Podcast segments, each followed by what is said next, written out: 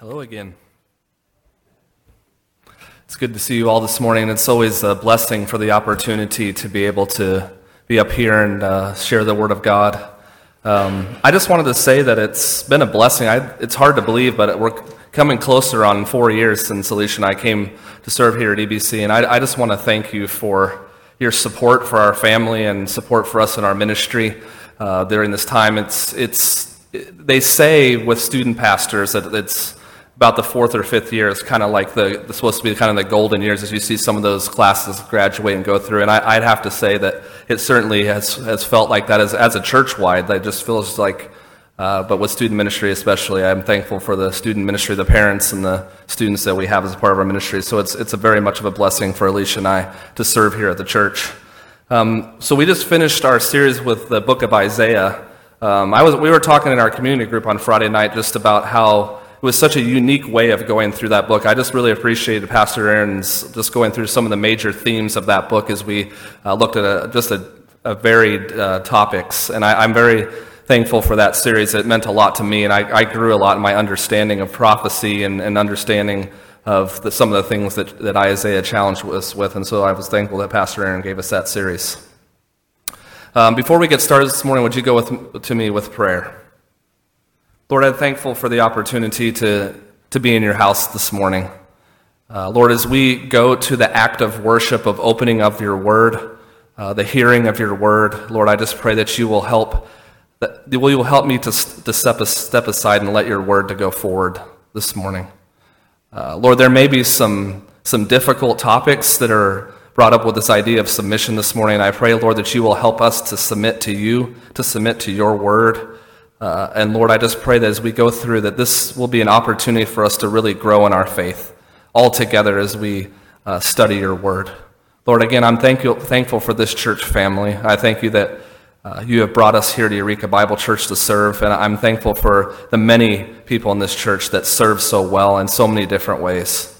And uh, Lord, I just thank you for this church family and their support for our family over the past close to four years now. Lord, be with us now as we open up your word, as we talk about this topic of joyful submission. Lord, I pray that you will help us to think deeply. Pray this in your great and gracious name. Amen. So, the word submission, I want that to hang for a minute. Submission. Uh, many of us in this room hear that word, and you have all kinds of maybe different varied types of responses to that word submission. Now, I looked up that word in the dictionary, and there's different um, definitions for that word because there's different meanings for where the word submission comes up. So when I looked it up, one of the first things I saw in there was like MMA fighting, where you make somebody submit. So when you win the match, it's submission. You see that in there. I also saw the word, the idea of like if you're submitting a paper, like if you submit like to your professor, you have to submit that submission. But the one that matters the most to us this morning is this it's the idea of yielding control to a higher authority. That's what submission means Sub- yielding or submitting, yielding control to a higher authority. Often, that word is the word submit or submission is a dirty word in our culture.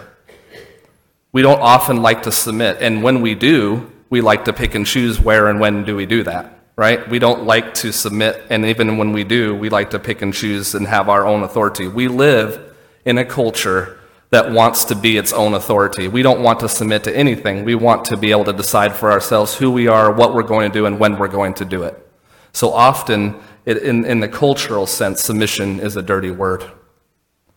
But the biblical idea, the biblical idea of submission, let's start with what it's not. Submission in the biblical idea is neither controlling nor oppressive. It's not the idea of taking control of somebody or being oppressive to them and, and having full authority and taking control of them. That's not what, what submission is about. It is about clearly yielding. Remember that word from the dictionary definition yielding our trust to a loving God, yielding to his will, to his word, and submitting to everything he calls us in his word and who he is to be. So this morning, I want us to be reminded about the fact that not only are we called to submit to God and His Word and also to certain people in our lives, but we are called to do it in a joyful manner. We are not to grit our teeth at it. We're not to just do it because we're supposed to do it. We do it joyfully because that is the way that God has designed it to be. So that is what we're going to talk about this morning as we think about the idea of joyful submission. Uh, if you would mind putting up that first quote. Um, so there's a, a, quote behind me that um, comes from John Walvoord, who was a, a theologian um, that passed away years ago. This is the quote that he has to say about submission. He says, This attitude of complete submission and complete trust is, of course, the key to working out our own salvation in fear and trembling, and is the mark of truly spiritual Christians. I like that quote, and I, I, like the idea that he comes here and he even infuses a Bible verse into there, right? Philippians chapter 2, 12 and 13 talks about working out your own salvation in fear and trembling. So you see, that, that is part of our Christian life.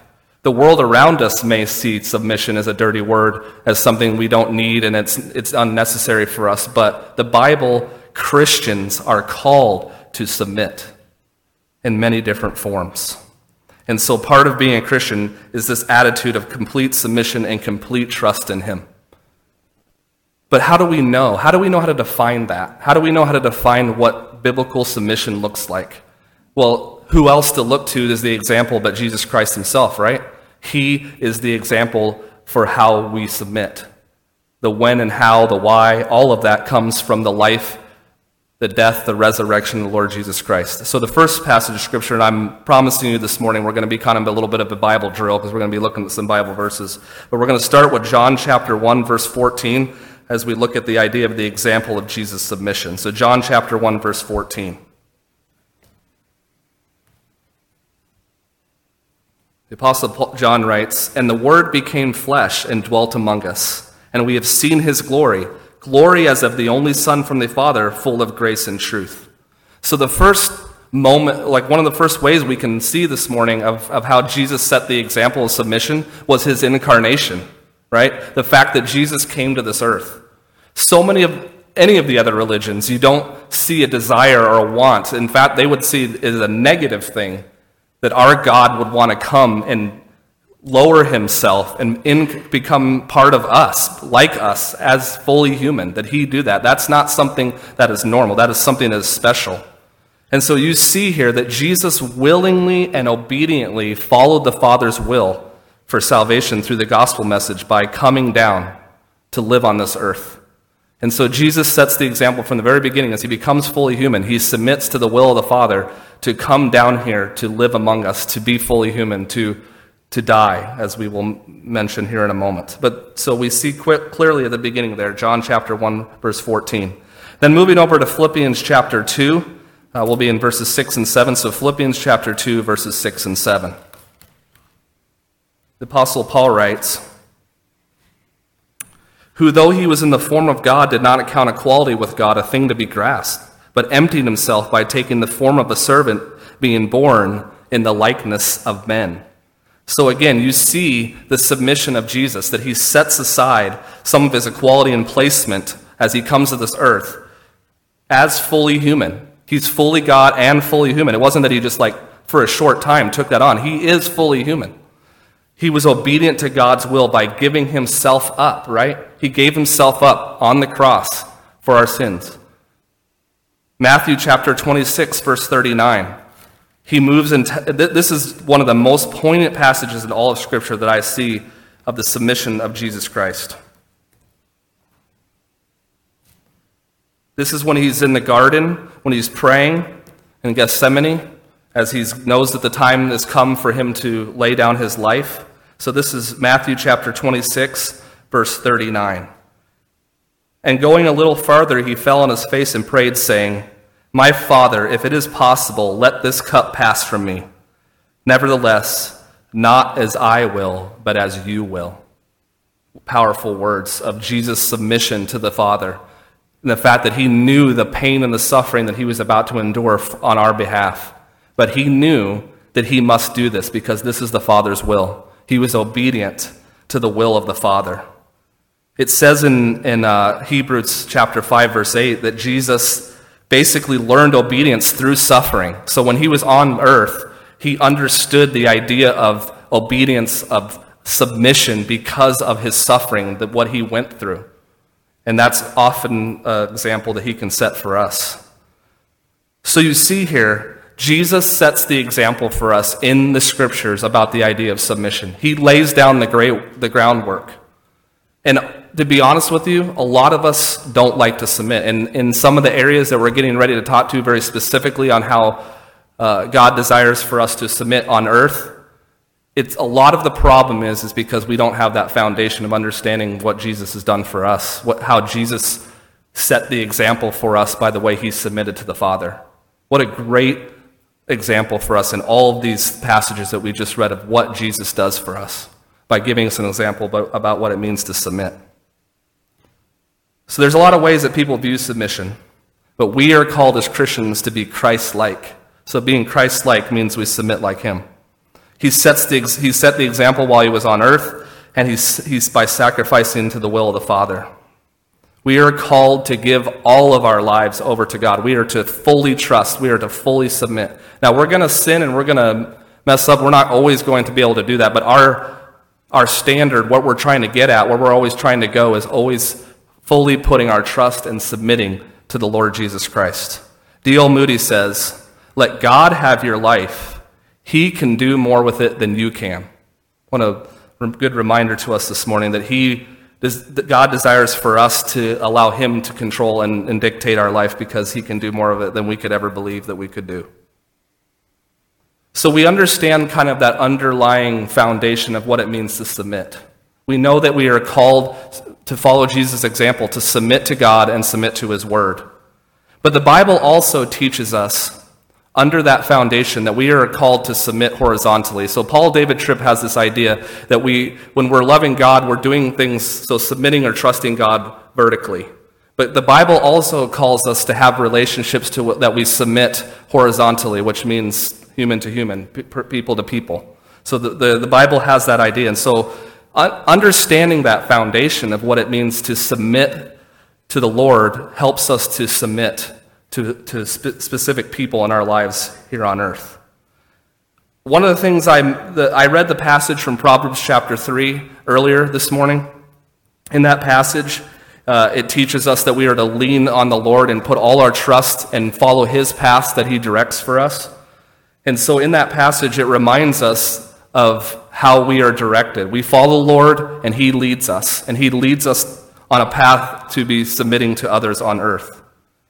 Now, some of us might find it pretty difficult, right? We, we may ha- find it easier to say, okay, I'm going to submit to the Lord. That's good. I understand the Bible calls me to that, but I ain't submitting to anybody here on earth. And sometimes we, we kind of feel that way, right? We, under, we, we understand to submit to God, but submitting to others on earth, I, I just don't know that we can do that. But in Romans chapter 6, one of my favorite passages in the scripture is Romans chapter 6, where it teaches us about how before we were Christians, we were slaves to unrighteousness. But now we've been called to be slaves to righteousness. So we can do this. We can have hope that we can be changed and God can direct us to submit where we're called to do so. It, it isn't going to be easy, right? We're sinful. We are selfish. We want to be, have our own authority. That, that's just who we are. As, uh, even sometimes as Christians, that sin nature still rises to the surface and causes us to make poor choices and decisions when it comes to submitting, even. But we are now slaves to righteousness. We are able to do it. We have hope that we can be joyful in our submission, even here on earth. One of the things I want to say before I jump into talking about some specifics of, of ways that we can submit while we're here on earth is there's a caveat to this, right? To the idea of submission.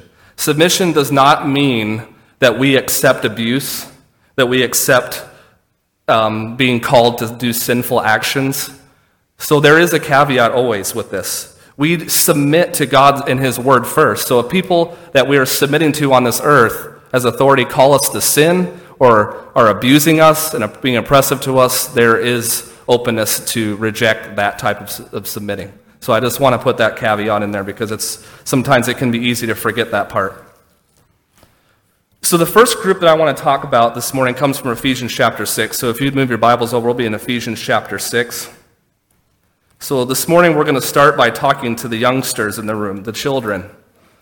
So, students and children in the room, we're going to start by talking to. You. So, let's just read the passage of Scripture first. I think that will help us to understand where Paul is going here. So, let's Ephesians chapter 6, starting in verse 1. Children, obey your parents in the Lord, for this is right. Honor your father and mother. This is the first commandment with a promise, that it may go well with you and that you may live long in the land. And then the last part Fathers, do not provoke your children to anger, but bring them up in the discipline and instruction of the Lord. So, one of the ways that we can start with today by understanding submission on earth is the idea of children submitting to their parents. Now, we talked on Wednesday night with the students about like the broad idea of relationships and one of the things that can be easy for us to understand is there's there, especially with teenage years, there's tension, there's struggle. Uh, but the Bible doesn't give any excuses, you know, beyond what I mentioned with abuse or sin for being able to not submit to your parents. So, children, students in the room, I want you to be reminded that there is a foundational truth here of submission to you. That you are called in Scripture to obey your parents. You may not always like what they say, you may not always agree with it, what they're telling you to do or not to do, uh, but the Bible is clear that, we are, that you are called to submit to the authorities in your life, and one of those specifically for you is, is your parents. So, how you respond to your parents, how you obey your parents, is a reflection of your relationship with Jesus Christ. And so, I, I ask you to honor your parents, even sometimes when you don't feel like it, but do it joyfully, because I know all your parents, and I know that your parents are desiring for you to walk with the Lord first. And they're trying to direct you that way, and they're disciplining you that way. And you're going to mess up, and guess what? Sometimes your parents aren't going to always make the right choices either, and you need to show them some grace in those type of situations. But truly submit to your parents because that's what the scripture calls you to do. Pray for them, be obedient to them, love your parents. Because when you do that, it reflects the gospel to the world around you because there's lots and lots of kids that are not obeying and not submitting to their parents. And so you have an opportunity to be a gospel light through the way that you do that. And just a reminder to you, for you that are parents out there that one of the ways that your children can more easily submit to them is that if you're loving them well, if you're leading them well towards the gospel. So read scripture with them, pray with them, sing songs of praise, bring them to church do the things that will lead them towards Christ so it becomes easier for your children, your student, to joyfully submit to you. The second one is one that's been very, very hard for many of us for the last year, year and a half especially, which is the idea of government, submitting to government. So let's talk from Romans chapter 13. Let's see what the Bible has to say. So, Romans chapter 13, start in verse 1. Romans chapter 13, verse 1. Let every person be subject to the governing authorities, for there is no authority except from God, and those that exist have been instituted by God. Therefore, whoever resists the authorities resists what God has appointed, and those who resist will incur judgment. For rulers are not a terror to do good conduct, but to do bad. Would you have no fear of the one who is in authority? Then do what is good, and you will receive his approval. For he is God's servant for good. We'll just stop right there.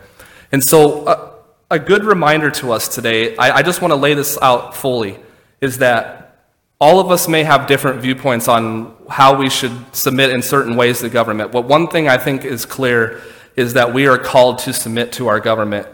And so, one of the things we need to think about is we need to try our very best to do that. We need to try to keep the peace and try to follow as much as we can. Now, you know, with COVID, with the racial stuff that's going on, with the elections we just had, it can be really easy for us to kind of have tension even amongst ourselves on how we view these things and how we deal with them.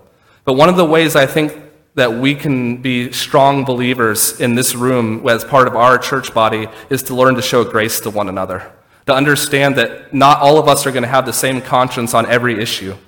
Um, some of this stuff is not black and white. Not, some of this stuff isn't very directly in Scripture where we can have an answer from it. So we need to learn to show grace to one another in our differences and again, we need to try our best to submit to government when we can. We need to pick and choose our battles and not make everything the, the end all issue that we have to deal with. Because the Bible does call us. And even if our political party is not in, in power right now, whatever it may be that you're struggling with. I, I know that there's all kinds of things coming down the pipeline with education, uh, with vaccines, with all kinds of stuff that could cause tension and fr- friction for us. And, and, and I have to admit to you that it's been a hard year for me to follow along with this.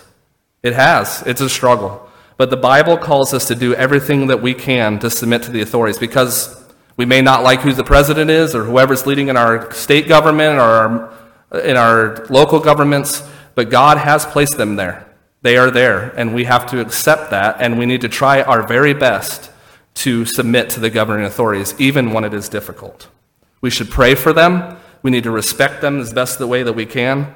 And we need, again, we need to show grace to one another when we have differing viewpoints on some of this not necessary black and white stuff. So, submitting to government authorities. Also, church leaders. Uh, Hebrews chapter 13, verse 17. We're going to go to Hebrews chapter 13, verse 17.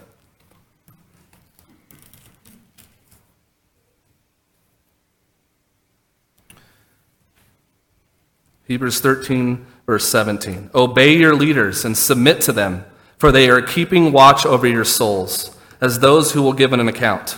Let them do this with joy and not with groaning, for that would be of no advantage to you. So this, this passage shows that uh, a high standard of integrity for elders in the way they're leading, because um, basically we are called to give an account for those that we have watch over as our flock. And so it's a high calling for that, uh, for those that are leaders. And I, I just have to say that I'm very thankful, again, to be serving in this church with the elders that we have uh, with those that are serving over all kinds of different ministries. I, am just thankful to be a part of a church that has leaders that love the, love the Lord, that love you all, that desire to serve and be a part of a church family that is growing in their faith, being discipled, and being sent out to serve as a part of the church. So I'm, I'm thankful for the, the group of elders that we have that are leading here. And so, one of the things that it calls us to is to obey our leaders and submit to them. And now we may not agree with every decision uh, that, that the elders and pastors may make, but we still are called to respect them, to submit to them, and understand that what we're trying to do as leaders of the church is try to lead you closer to a relationship with the Lord Jesus Christ. And so, just a reminder again that we are called to, uh, to follow our pastors and elders, to joyfully lead and serve alongside our leaders.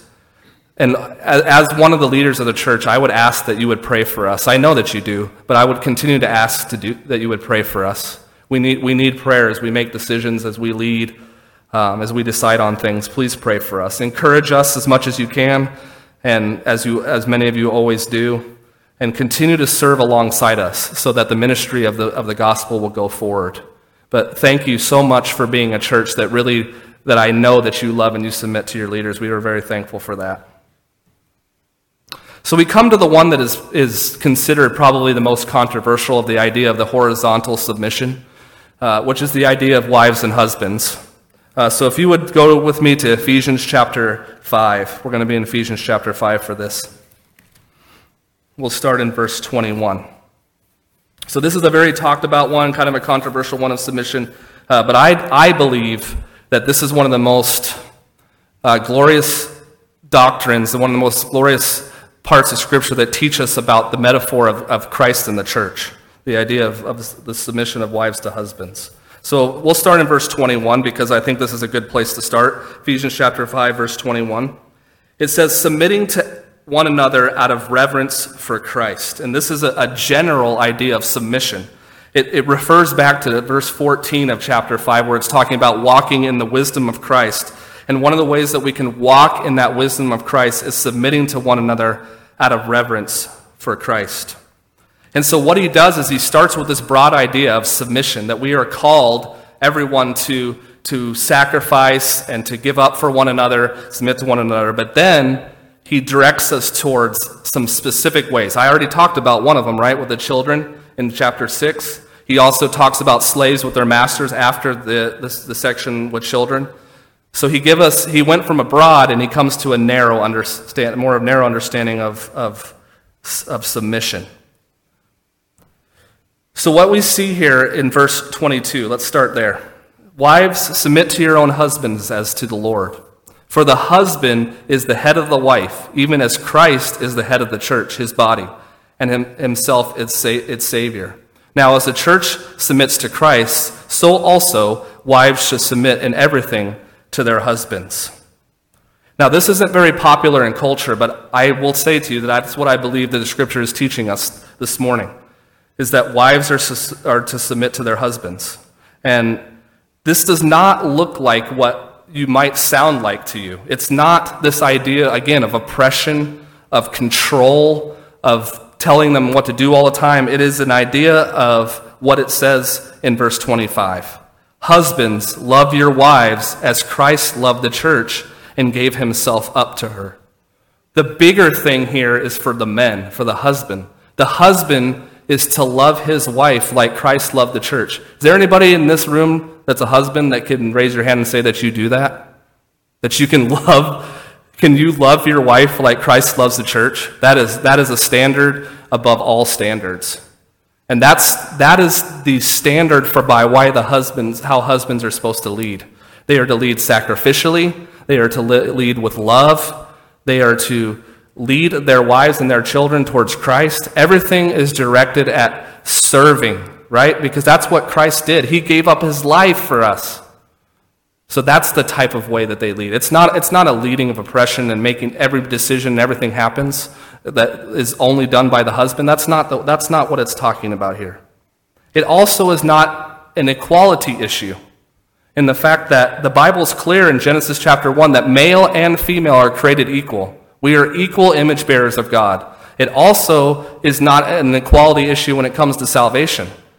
Galatians 3 28 and 29 make it very clear that when it comes to salvation, there is neither male nor female, Jew nor Greek. You know that passage? So it's a reminder to us that this isn't an equality issue. It's not like this caste system that men are up here and women are down here. It's nothing to do with that. It's the idea that God has created this beautiful design within marriage to represent Christ in the church. It's a beautiful picture. It's not meant to be something ugly. And then you see here in this passage, because often people, one of the arguments that will be made against this idea of, of man, the, the husband being the head is the idea that maybe that was just part of the patriarchal Old, Old New Testament life where it doesn't really, it doesn't really matter anymore today. It doesn't exist anymore. But I want you to be reminded this passage anchors that idea in the fact that as Christ is head of the church, so the husband is the head of the house. That is something that can't be taken away. You can't change that. You can't get rid of the headship of Christ. So, in order for that to be true, you would have to take away the headship of Christ. He anchors it very deeply in that. So, we know that that, that is true. So, we know that the husband is called to lead. And so, again, I, I want to, to read further, and I'll start in verse 25 again. This is the role of the husband. Husband, love your wives as Christ loved the church and gave himself up for her, that he might sanctify her, cleansed her by the washing of water with the word, so that he might present the church to himself in splendor without spot or wrinkle or any such things, that she might be holy and without blemish. In the same way, husbands should love their wives as their own bodies. He who loves his wife loves himself.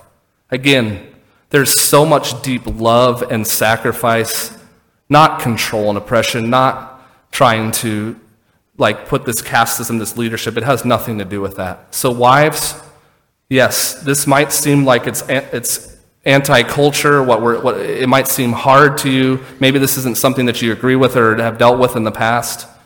But I want you to be reminded that your husband is not leading with tyranny and oppression or demanding spirit. He is supposed to be loving you, cherishing you, treasuring you, leading you towards Christ.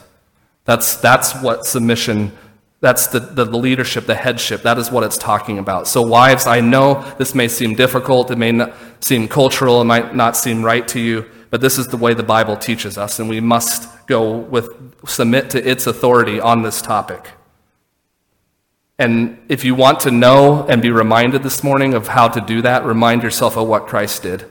Christ submitted himself to the Father time after time after time throughout uh, the New Testament and, and throughout the Gospels. And so there's, there's your good reminder. If you want to, to submit, submit like Christ did to the Father. Husbands, don't forget what your standard is. Your standard is to love your wife like Christ loves the church. That's your standard. You're not always going to live up to it, it's not always going to be easy, but the Bible clearly calls you to sacrificially love your wife in a way that makes it easy for her to joyfully submit to you. It should be so easy for your wife to do this. It should not have any, they shouldn't have any issue because the way that you're leading them. And so, wives and husbands, that passage is speaking to you this morning. Here, here were some very specific biblical ways that we can submit horizontally. We are called to submit. That is a way of being a follower of Christ, is to submit to God and His will and submit to the ways that the Bible calls us to, even here on earth. They may not be popular, it may not be easy, but Christ has set the foundation for us that even through suffering, we are called to submit. Would you put up that picture for me, Patty? Thanks. So, um, many of you may not know who this is, but this is a, a lady named Hannah More. Hannah More was uh, in the late 1700s and early 1800s in England. Um, she uh, was uh, an author, uh, she was a follower of Christ.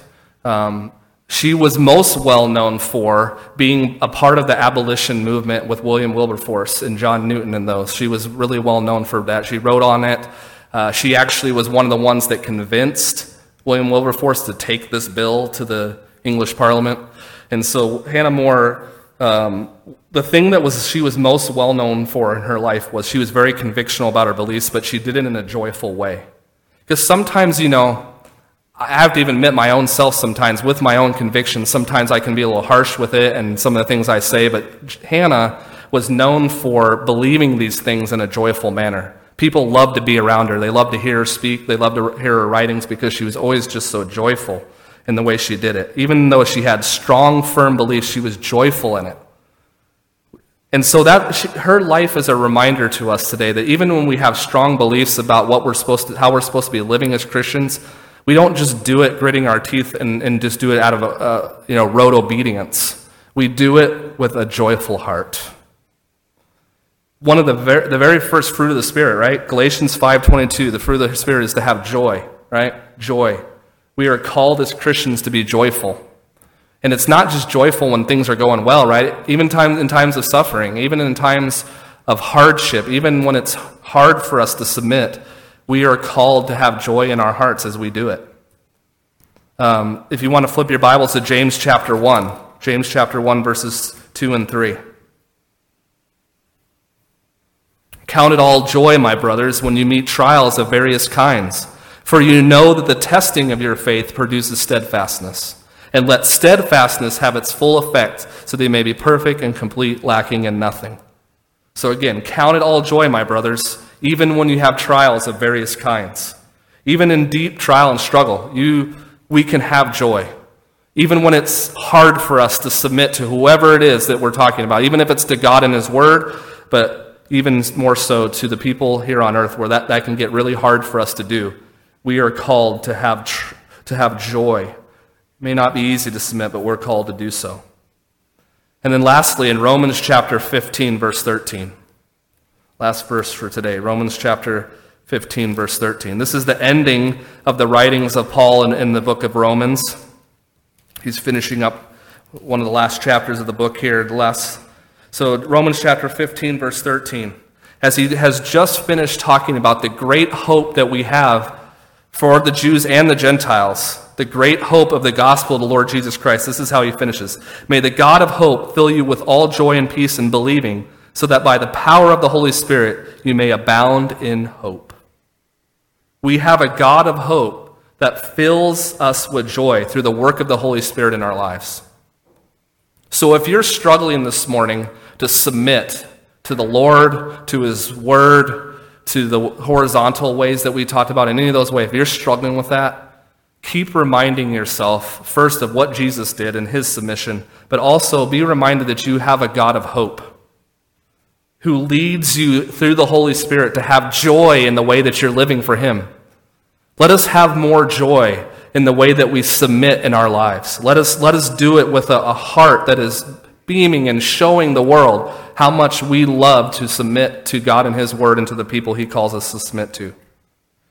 We are called to do it vertically, and we are called to do it horizontally in our submission. And we are called to do it with great joy. There are many people in this world that see this word as a dirty word, this word submission. But we as Christians see it differently.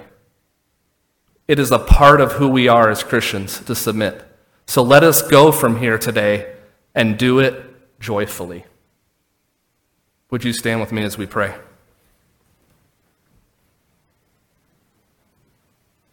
Lord, I thank you for this opportunity uh, to really dig deep into your word about this, this word submission. Uh, Lord, it, it, it's a hard topic. It's, it's some that could cause tension and, and struggle.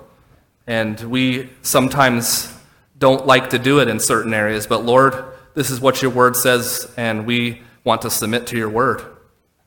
And so help us to do that, Lord. Help us to do it joyfully. Help us to be a great witness to the world by the way that we submit, even in times of hardship, even when times when we don't feel like doing it. And Lord, I just pray for every, every person in this room and just whatever thoughts they may have from the different topics that we addressed this morning. And I pray that you will help us to be wise and discerning in the ways that we think about your word on these topics. Just uh, help us to, to move forward today in a way that is joyful in our lives as Christians, that we can have hope in the fact that, that, that you set the example to us on what it means to submit. Uh, Lord, if you, Lord, you didn't, didn't have to do this for us. You didn't have to come to this earth. You did not have to die on the cross for us. We don't deserve it. We didn't earn it. But Lord, you submitted to the, the will of the Father, and you did that for us. And so, Lord, we thank you so much for your submission uh, to the God the Father in order that we can have eternal life and be saved from our sins. And help us to take that reminder and that example and put it into practice in our lives and help us to be joyful submitters as we move from here. As we go to worship you in song now, Lord, I pray that we will be reminded of your great faithfulness and that we will learn and be reminded and challenged and encouraged today to surrender all to you as our Lord and Savior. We pray all this in your great and gracious name. Amen.